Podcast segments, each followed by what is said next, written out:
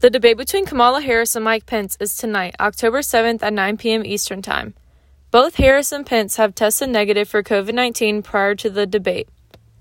The last day to register to vote in North Carolina is Friday, October 9th. Early in person voting starts Thursday, October 15th, and ends on Halloween, Saturday, October 31st. Same day registration is available during early voting, and the required materials that are necessary are any of the following a North Carolina driver's license, any other photo identification issued by a government agency, any government issued photo IDs are acceptable, but the card must include the voter's current name and address. A copy of a current utility bill, bank statement, government check, paycheck, or any other government document showing the voter's name and address. And also a current college or university photo identification card paired with a proof of campus habitation.